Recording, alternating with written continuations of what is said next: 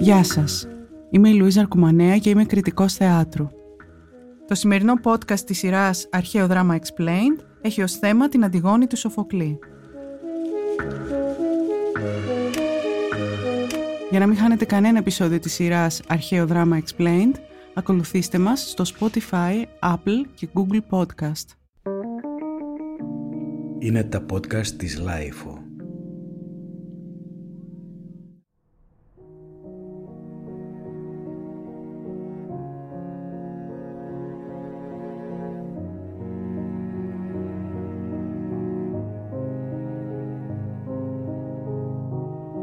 Αντιγόνη.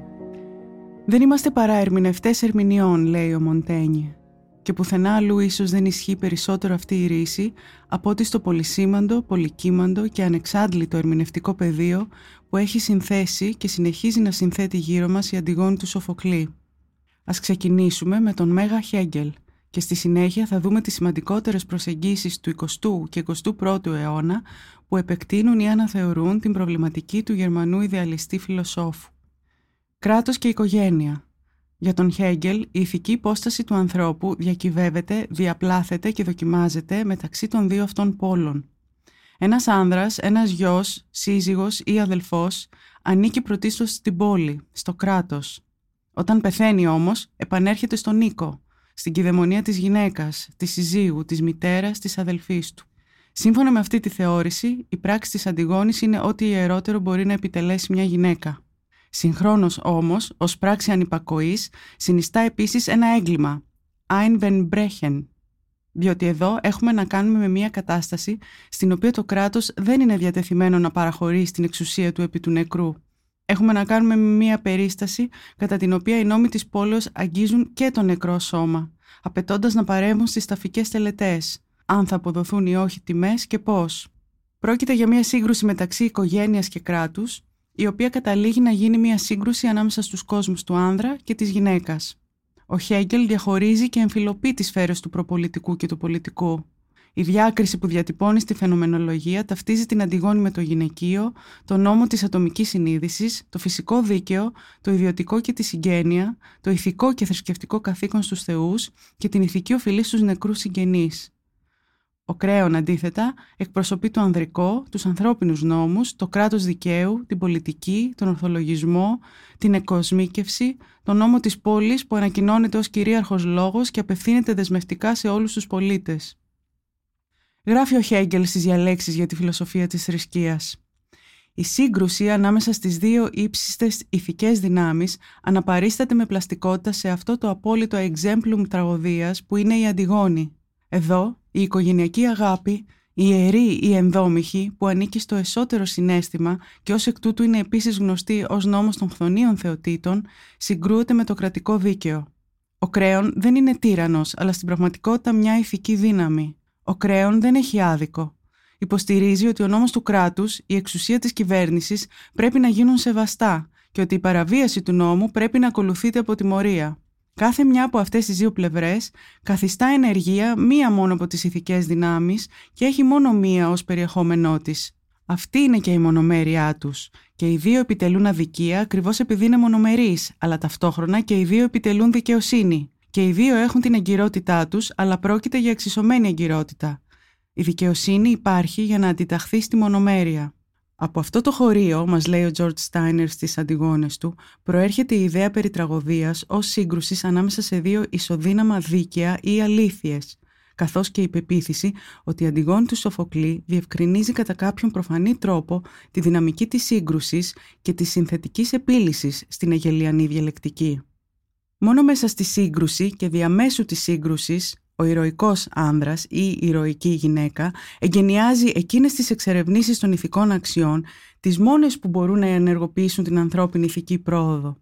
Η Αντιγόνη πρέπει να αμφισβητήσει τον Κρέοντα, αν πρόκειται και οι δύο να είναι αυτό που είναι. Η ηθική ανωτερότητά της, από την άποψη του αρχαίγωνου χαρακτήρα και της καθαρότητας του οικογενειακού γυναικείου νόμου, πρέπει συγχρόνως και να εκδηλωθεί και να καταστραφεί από τον νόμο του κράτους.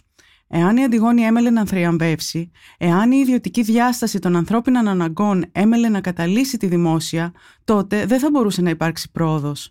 Απλούστατα, δεν θα μπορούσε να υπάρξει κανένα πεδίο μεστής νοήματος, δηλαδή τραγικής σύγκρουσης.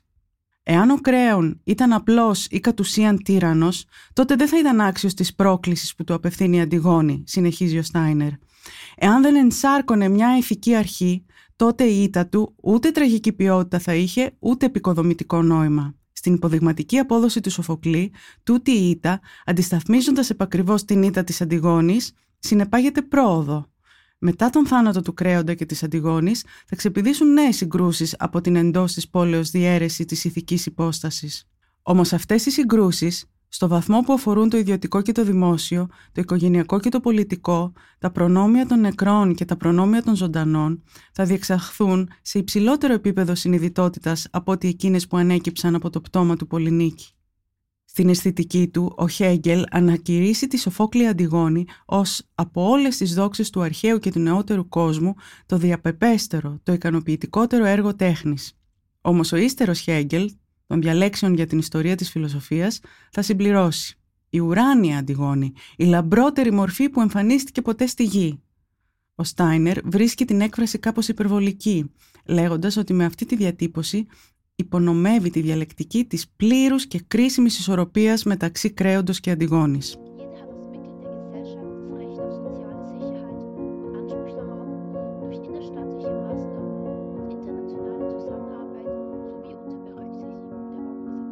Τόσο οι θεωρίες της τραγωδίας, όσο και οι προσεγγίσεις της Αντιγόνης, όπως τις γνωρίζουμε μετά το μέσον του δέκατου ένατου αιώνα, πατούν με τον έναν ή τον άλλον τρόπο επάνω στον Χέγκελ. Ο Στάινερ, επί παραδείγματι, στις περίφημες Αντιγόνες του, επιλέγει να τονίσει το ζήτημα του χρόνου και της χρονικότητας, τοποθετώντας τους δύο ήρωες σε δύο διαφορετικά πεδία του χρόνου, και πάλι σε σχέση με τον νόμο, την πόλη και την οικογένεια. Αν οι νόμοι τους οποίους επικαλείται η Αντιγόνη είναι καθολικοί και αιώνιοι, γιατί να μην έχουν εντυπωθεί και στον Κρέοντα και στο Χωρό με την ίδια προφάνεια όπως και στην ίδια? Η Αντιγόνη, λέει ο Στάινερ, διακηρύσει ότι κανένα εν χρόνο διάταγμα δεν μπορεί να υπερισχύσει νόμων απείρως αρχαιότερων από τις ανθρώπινες μεσολαβήσεις. Για την Αντιγόνη, οι πόλεις και η κατηγορία της ιστορικότητας έχουν εισβάλει σε ένα επίπεδο του είναι που μπορούμε να το ονομάσουμε οικογενειακό, χθόνιο και κυκλικό. Τότε ο άνθρωπος ήταν κυριολεκτικά σαν στο σπίτι του, μέσα στην αχρονικότητα. Τότε που οι άγραφοι νόμοι της τρυφερής τοργής, τους οποίους επικαλείται η Αντιγόνη και οι οποίοι βρίσκονται υπό την διπλή αιγίδα του Ολυμπίου Διός και της Χθόνιας Δίκης, μπορούσαν να θεωρηθούν και να είναι φυσικοί. Νόμοι που ενσάρκωναν την προσταγή ανθρωπιάς, την οποία μοιράζονταν άνδρες και γυναίκες, προτού εισέλθουν στην ιστορία, προτού εισέλθουν σε ένα πολιτικό σύστημα, σε μια έλογα οργανωμένη και τυθασευμένη πια χρονικότητα. Η γλώσσα του Κρέοντα είναι η γλώσσα της χρονικότητας. Η Αντιγόνη μιλά, ή μάλλον πασχίζει να μιλήσει, μέσα από την αιωνιότητα. Καθώς προχωρεί λοιπόν αυτός ο διάλογος, η άρνηση της χρονικότητας εκ μέρους της Αντιγόνης καθίσταται όλο και πιο αυτοκαταστροφική. Η ποινή του θανάτου που της επιβάλλει ο Κρέον ανήκει αποκλειστικά στη σφαίρα του εγκόσμιου χρόνου. Ο θάνατος της Αντιγόνης δεν είναι ο θάνατος που αποφασίζει και διατάσσει ο Κρέον. Ο θάνατος που η Αντιγόνη επιλέγει ελεύθερα και ενσυνείδητα υπερβαίνει εξ ολοκλήρου τη βούληση ή την κατανόηση του Κρέοντα. Ακούγοντας την Αντιγόνη, ακούμε τον πρωτογενή γυναικείο κόσμο, έναν κόσμο έξω από τον πολιτικό χρόνο, στον οποίο οι ανήπανδροι και οι άτεκνοι αισθάνονται μυστηριωδώς σαν στο σπίτι τους. «Τι έκανα?» είναι σαν να ρωτάει η Αντιγόνη τον Κρέοντα. Ο Κρέον όμως δεν της απαντά, γιατί δεν μπορεί να της απαντήσει. Και αυτό γιατί ο χρόνος ούτε απαντά στην αιωνιότητα, ούτε πιάνει κουβέντα μαζί της, λέει ο απίθανος Στάινερ. Και ο Κρέον είναι ο χρόνος. Για τον Στάινερ, η τρομερή δύναμη της αγελιανής αναθεώρησης της Αντιγόνης έγκυται στην απόπειρα του Χέγκελ να αποκαταστήσει διαλεκτικά αυτή την ανισορροπία μεταξύ του ενεστώτος χρόνου της πολιτικής από τη μία και της αιωνιότητας από την άλλη. Όμως, καμία τέτοια ισορροπία δεν εδραιώνεται στο έργο.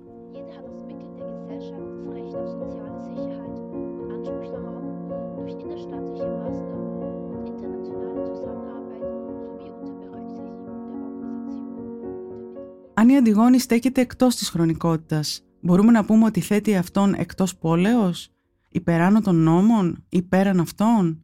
Είναι υψίπολης, δηλαδή τιμά το πολιτικό συμβόλαιο και κρατά την πόλη ψηλά, ή άπολης, μια λέξη αμφίσιμη, εφόσον μπορεί να σημαίνει αυτόν που αθετεί τους νόμους και πράττει το κακό, αλλά μπορεί να είναι και ένα πρόσκαιρο θύμα πολιτικής κακοτυχίας. Ο Σοφοκλής στέκεται διστακτικά απέναντι στην πόλη. Όπως και ο μεγάλος μελετητής του, ο Φρόιντ, γνωρίζει ότι ο πολιτισμός τρέφει τη θανάσιμη δυσφορία του. Η ένταξη στην πόλη εξημερώνει, παγιδεύει την κληρονομιά μοναχικότητας, οργανικής αγριότητας και ελευθερίας του ανθρώπου. Η σύγκρουση ανάμεσα στην πρωτόγονη μοναξιά και την πολιτική των συλλογικών αναγκών ορίζει το τραγικό, στον έαντα, στο φιλοκτήτη, σε κάθε όψη της ιστορίας των θηβών και του οίκου του λαΐου. Μπορεί συνεπώς να υπάρξει ανάμεσα στην υπερβατικότητα και την πολιτιακότητα μία συνύπαρξη πέρα από την αλληλοκαταστροφή. Το θεμελιώδες πρόβλημα δεν είναι αν η θύβα μπορεί να περιλαμβάνει στους κόλπους της και τον κρέοντα και την Αντιγόνη, ή εάν άραγε θα ήταν πιο δίκαιη και σταθερή πόλη στην περίπτωση που θα στέγαζε μόνο τον κρέοντα ή μόνο την Αντιγόνη. Το τελικό αναπόδραστο πρόβλημα είναι εάν μπορεί, εάν πρέπει να συμπεριλάβει οποιονδήποτε από τους δύο. Εάν όμως η απάντηση είναι όχι, τότε πώς να ελέγξει ο άνθρωπος τα όρια της κατάστασής του, τα όρια της πόλεως, και πώς να φιλοξενήσει τους θεούς? Στον Σοφοκλή δεν υπάρχει καμία λύση σε αυτό το δίλημμα. Και ίσως δεν θα υπάρξει ποτέ.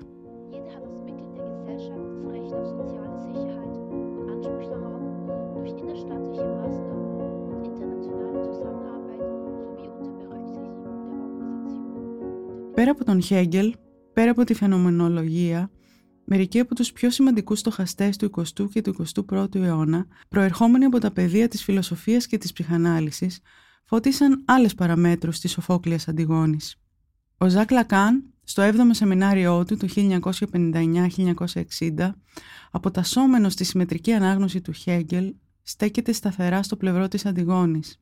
Στη δική του θεώρηση, η πράξη συνδέεται με την επιθυμία. Η πράξη της Αντιγόνης είναι καθαρή επιθυμία και επιθυμία θανάτου. Κατά κάποιον τρόπο, γράφει ο Μάσιμο Ρεκαλκάτη, μαθητής του Λακάν, η επιθυμία της Αντιγόνης παρουσιάζεται με τα χαρακτηριστικά μιας συνολικής ηθικής αδιαλαξίας. Υπάρχει μόνον ο νόμος της επιθυμίας, υπάρχει μόνον η αναγκαιότητα της ηθικής ανάληψης επιθυμίας, οποιαδήποτε συνέπεια και αν επιφέρει αυτή. Όπως φαίνεται, η επιθυμία της Αντιγόνης βρίσκει τον νόμο της μόνο σε αυτή την ίδια. Δεν εξαρτάται με κανέναν τρόπο από την αναγνώριση του άλλου. Είναι ενάντια στην πόλη, ενάντια στους νόμους, ενάντια στον άλλον. Βρίσκεται σε μια χώρα του κανένα, ανάμεσα σε δύο νεκρούς, λέει ο Λακάν. Το άκαμπτο πείσμα με το οποίο η Σοφόκλεη ηρωίδα υπερασπίζεται την επιθυμία της, είχε οδηγήσει τον Χέγκελ να υποστηρίξει ότι της λείπει η διαλεκτική κατανόηση του συνενετικού σημείου που συμφιλιώνει τους δύο νόμους, τον νόμο της πόλης με τον ιδιαίτερο νόμο της καρδιάς. Η Αντιγόνη, χωρίς κανένα δισταγμό και χωρίς να λαμβάνει υπόψη της κανένα πιθανό συμβιβασμό, βαδίζει κατευθείαν προς τον προορισμό της, αναλαμβάνοντας όλες τις συνέπειες που αυτή η απόφαση επιφέρει. Η αγνή επιθυμία της δεν ικανοποιείται από τη ζωή, από τη διατήρηση της ζωής, από την επιβίωση. Δεν θέτει την υπεράσπιση της φυσικής ζωής ως ίστατο σκοπό της ανθρώπινης πράξης. Η Αντιγόνη μας λέει ότι η επιθυμία, το να είμαστε συνεπείς στην αλήθεια της επιθυμίας μας, αξίζει περισσότερο από την ύπαρξη της φυσικής ζωής. Ποιο είναι το μοναδικό, ασυγχώρητο λάθος που μπορώ να διαπράξω στη ζωή μου, αναρωτιέται ο Λακάν στο τέλος του σχολιασμού του στην Αντιγόνη. Είναι να μην έχω ενεργήσει σύμφωνα με την επιθυμία μου. Είναι το να υποχωρήσω μπροστά στην επιθυμία μου, απαντάει. Το γέννημα της αιμομυκτικής ένωσης, της ένωσης δηλαδή του Ιδίποδα με τη μητέρα του Ιωκάστη, χωρίστηκε σε δύο αδελφούς. Έναν που αντιπροσωπεύει την εξουσία, ο Ιτεοκλής, και έναν που αντιπροσωπεύει το έγκλημα, ο Πολυνίκης, λέει ο Λακάν. Και δεν υπάρχει κανείς για να αναλάβει το έγκλημα εκτός από την Αντιγόνη.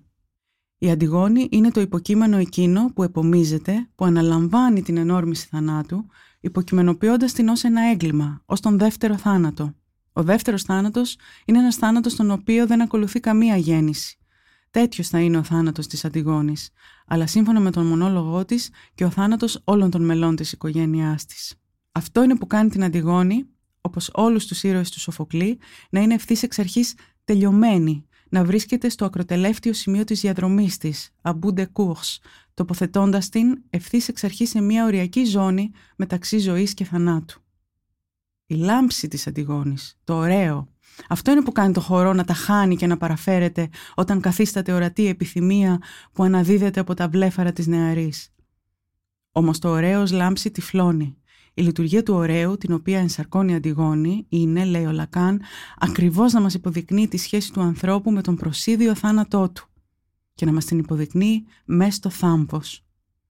Ο Λακάν λοιπόν βλέπει στην Αντιγόνη την απόλυτη ενσάρκωση της επιθυμίας, ένα όν πλήρως κατηλημμένο από τη δύναμη του επιθυμήν.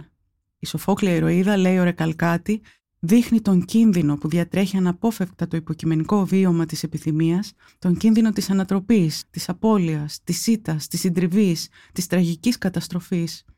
Κανένας δεν μπορεί να μας εγγυηθεί ότι η ανάληψη της επιθυμίας μας είναι πάντα αγώνιμη, δημιουργική, ικανή να δημιουργήσει ζωή, ή ότι δεν θα αποκαλυφθεί πως έχει προορισμό της την απώλεια, τον θανατηφόρο παρασυρμό, τον απόλυτο αποπροσανατολισμό.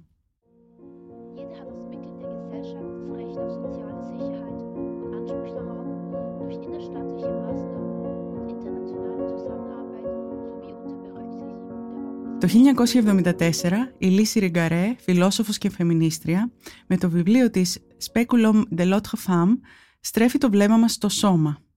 Για την Ιριγκαρέ, η Αντιγόνη είναι μια μορφή που εξεγείρεται ενάντια στον πατριαρχικό νόμο της ορθολογικότητας για να υπερασπιστεί τη σωματικότητα, τις σχέσεις αίματος και τη μητρική γενεαλογία. Διεκδικεί το νεκρό σώμα του αδελφού της για να ανακτήσει το σώμα, με σίγμα κεφαλαίο, τις προθέσεις του και τις επιτελέσεις του, και όχι ένα σώμα αδρανές περίβλεμα της νόησης ή του πνεύματος, όπως το ήθελε η Αγελιανή φαινομενολογία. Γιατί ένα σώμα είναι τα πάντα και κανείς δεν ξέρει τι μπορεί να κάνει ένα σώμα. Ο Κρέον, γράφει η Ιριγκαρέ, μεταφράζω πρόχειρα από τα αγγλικά, φοβάται ότι η Αντιγόνη θα του κλέψει τον ανδρισμό. Καλύτερα να ιτηθούμε αν χρειαστεί από έναν άνδρα, παρά να λυγίσουμε από μια γυναίκα, λέει ο άρχον της Θήβας. Η Αντιγόνη δεν ενδίδει στον νόμο της πόλης και του επικεφαλής της. Θα επιλέξεις να πεθάνει παρθένα, ανήπανδρη, παρά να θυσιάσει τους δεσμούς αίματος, παρά να εγκαταλείψει το γιο της μητέρας της στα σκυλιά και στα όρνεα, αφήνοντας το σώμα του εκτεθειμένο σε αιώνιο μαρτύριο. Η συμμαχία της με τους χθόνιους θεούς την απελευθερώνει από τις επινοήσεις των ανδρών. Τους αψηφά όλους μέσω της σχέσης της με τον Άδη. Ενεργεί με μια διαστροφή που δεν έχει όμως τίποτα κοινό με τα άθλια εγκλήματα που κάνουν οι άνδρες από έρωτα για το χρήμα. Πράγματι, καμαρώνει γι' αυτό, δηλώνοντας δημόσια ότι προτιμά να πεθάνει παρά να εγκαταλείψει τις πεπιθήσεις της. Μονάχα εκείνη ανάμεσα στους καδμίους επιχειρηματολογεί κατά αυτόν τον τρόπο. Τουλάχιστον φωναχτά. Και με αυτόν τον τρόπο γίνεται η φωνή, η συνεργός του λαού, των σκλάβων, εκείνων που μόνο να ψιθυρίζουν μπορούν την εξέγερσή τους ενάντια στα αφεντικά τους. Δίχως φίλους, δίχως σύζυγο, δίχως δάκρυα, χτίζεται ζωντανή σε μια τρύπα στον βράχο, αποκλεισμένη διαπαντός από το φως του ήλιου. Έτσι βρίσκεται καταδικασμένη και αποδεχόμενη μια τιμωρία που δεν της αξίζει και από την οποία δεν μπορεί να ξεφύγει, αφαιρεί τη ζωή της. Προλαμβάνει έτσι την ποινή θανάτου που έχουν προβλέψει για αυτήν οι κυβερνώντες, την αναπαράγει, έχει ενδώσει, είναι ακόμα επαναστατημένη. Καθώς εξελίσσεται το έργο της Ιριγκαρέ, η Αντιγόνη αντιμετωπίζεται όλο και περισσότερο σαν μια ηρωίδα που υπερασπίζεται τη φυσική και κοσμική τάξη πραγμάτων, καθώς και τις μητρικές γενεαλογίες. Όπως σημειώνει η Έλενα Τζελέπη στην εισαγωγή της στον εξαιρετικό συλλογικό τόμο «Αντινομίες της Αντιγόνης», οι μητρικές γενεαλογίες, έτσι όπως τοποθετούνται στη διατομή φύσης και πολιτισμού, θα απέτρεπαν σύγχρονες μορφές καταστροφής και θα εγγενίαζαν μια νέα κοινωνική συγκρότηση. Αυτή η Αντιγόνη γίνεται τελικά για την Ιριγκαρέ μοντέλο της γυναικείας αυτονομίας και επαναστατικότητας, πεδίο έμπνευσης και δράσης για όλες τις γυναίκες.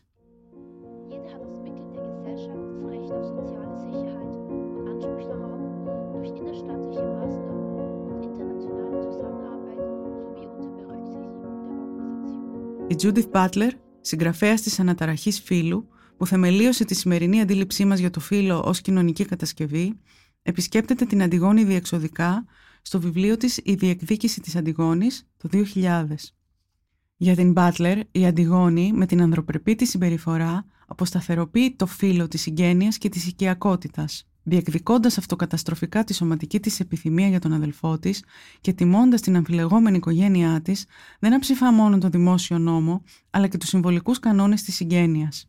Και όχι μόνο. Η ανυποταξία της Αντιγόνης, γράφει η Τζελέπη στην εισαγωγή του εν λόγω βιβλίου, υπερβαίνει τα όρια της προκαθορισμένης γυναικείας της υπόστασης, παρακινώντας το χορό, τους αγγελιαφόρους αλλά και τον ίδιο τον κρέοντα να την παρομοιάσουν με άνδρα. Το πλήγμα αυτό που υφίσταται ο κρέον, ο εκτεθειμένος από μια παράτολμη γυναίκα άρχοντας, κλονίζει ανεπανόρθωτα το φύλλο της εξουσίας. Η Butler εδώ κάνει μια κρίσιμη επισήμανση. Υποστηρίζει ότι η Αντιγόνη, προκειμένου να γίνει ομιλούν υποκείμενο στο δημόσιο χώρο και να αρθρώσει με παρησία τον λόγο της, επαναλαμβάνει μιμητικά τον λόγο του κρέοντα. Του αντιμιλά δηλαδή χρησιμοποιώντας ως ένα βαθμό τη γλώσσα του. Προσοχή όμως, η μίμηση αυτή εμπεριέχει τη διαφορά, δεν είναι μια στήρα επανάληψη. Και σε αυτό το πεδίο, από αυτή τη μικρή κίνηση διαφοροποίησης, ένας νέος κόσμος γεννιέται. Η Butler επιχειρεί να διαβάσει τον Χέγκελ με έναν τρόπο που να μην εξομαλύνει τη διαφορά. Η εικόνα της Αντιγόνης, η εικόνα της εκκρεμότητας, η εκκρεμής εικόνα είναι η θέση του ίδιου του είναι, γράφει η Αμερικανίδα φιλόσοφος. Η Αντιγόνη χρησιμοποιεί τον λόγο της εξουσίας, αλλά δεν αφομοιώνεται από αυτόν. Όντας ταυτόχρονα όμοια και άλλη μέσα στην πόλη, επιτελεί μια κίνηση απρογραμμάτιστη, αναφομοίωτη και αστάθμητη. Εγκαθιδρεί μια νέα σχέση της γυναίκας ως τόπο αμφισβήτησης του ηθικού και του πολιτικού. Αναδεικνύει έτσι τη διεύρυνση του πολιτικού, συμπεριλαμβάνοντας εκείνους που είναι λιγότερο από άνθρωποι, που δεν έγιναν δεκτοί στη διαλογική σκηνή της δημόσιας σφαίρας.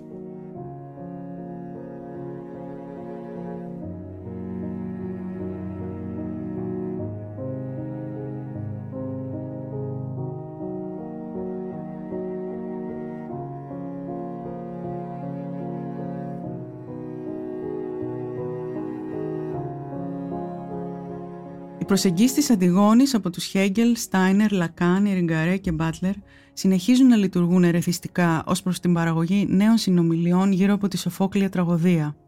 Το ερώτημα του ποιος, ποια, ποιο ανήκει στην πόλη, οι επιτελέσεις της αυτονομίας, της ετερονομίας και της ισονομίας, το πολιτικό σώμα και η θέση του σώματος στην πολιτική, οι συναντήσεις του ψυχικού, του ηθικού και του πολιτικού, ερωτήματα όπως ποια συναισθήματα αγάπης αναγνωρίζονται ως νόμιμα και θεμητά και ποιες μορφές πένθους δικαιούνται να δημοσιοποιούνται, ποιες ανθρώπινες ζωές και ποιοι θάνατοι θεωρούνται άξιες θρήνου και μνημόνευσης, όλα αυτά συνεχίζουν να αναδύονται μέσα από την κορυφαία τραγωδία του Σοφοκλή που διασχίζει τους αιώνες χωρίς ποτέ να χάνει την ορμή και το πάθος της, τροφοδοτώντας διαρκώς τις κοινωνικές, πολιτικές, φιλοσοφικές και αισθητικές αναζητήσεις μας.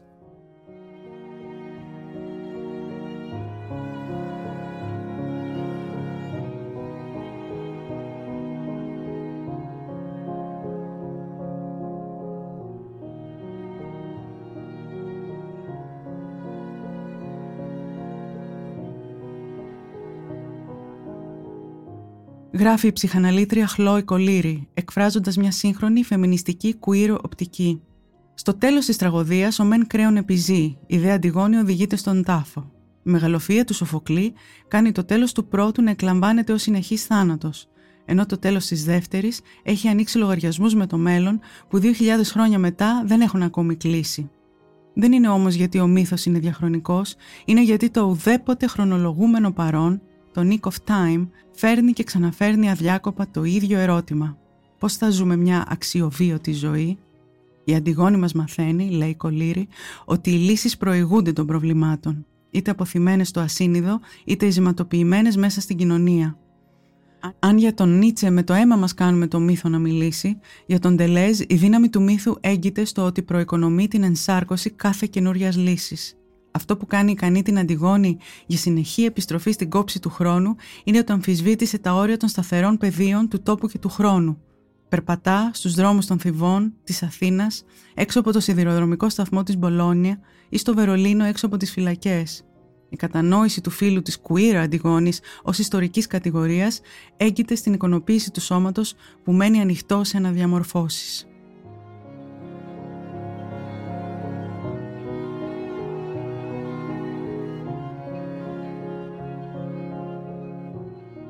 Όλα αυτά που ακούστηκαν μοιάζουν πολλά, αλλά είναι λίγα μπροστά στο πλήθος, το εύρος και το βάθος των μελετών και των παραστάσεων που έχουν επιχειρήσει ανά τους αιώνες να αγγίξουν την καρδιά του μυστηρίου της Αντιγόνης.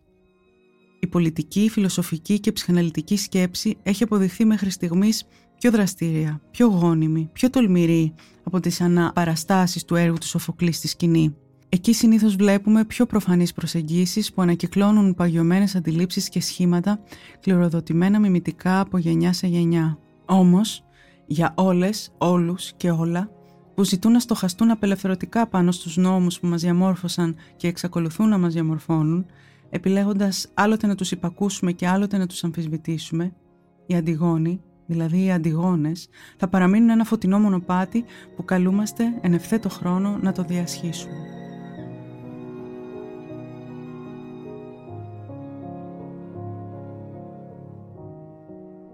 Γι' αυτό το podcast υλικό αντλήθηκε από τα βιβλία George Steiner, Αντιγόνες, εκδόσεις Καλέντης, Σοφοκλής, Αντιγόνη, μετάφραση Γιώργος Μπλάνας, Μάσιμο Ρεκαλκάτη, Πορτρέτα της Επιθυμίας, εκδόσεις Κέλευθος, περιοδικό Αλήθεια, δέκατο τεύχος δύο χιλιάδες δεκαεννιά, εκδόσεις Πατάκη, ειδικότερα το άρθρο του Χάρη Ράπτη με τίτλο «Η αισθητική της ψυχανάλυσης». Λυς Ιριγκαρέ, The Speculum of the Other Woman, Cornell University Press.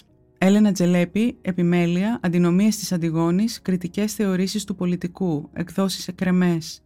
Judith Butler, Η Διεκδίκηση της Αντιγόνης, εκδόσεις Αλεξάνδρεια.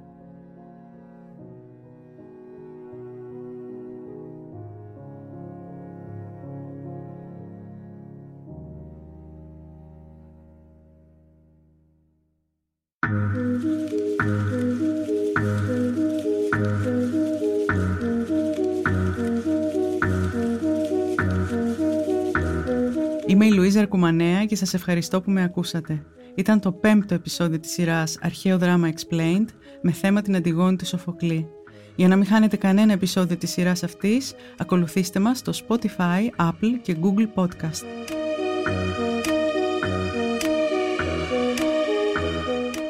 Ηχοληψία, επεξεργασία και επιμέλεια, Φέδονα χτενάς και Μερόπικοκίνη. Ήταν μια παραγωγή της Lifo. Είναι τα podcast της Lifo.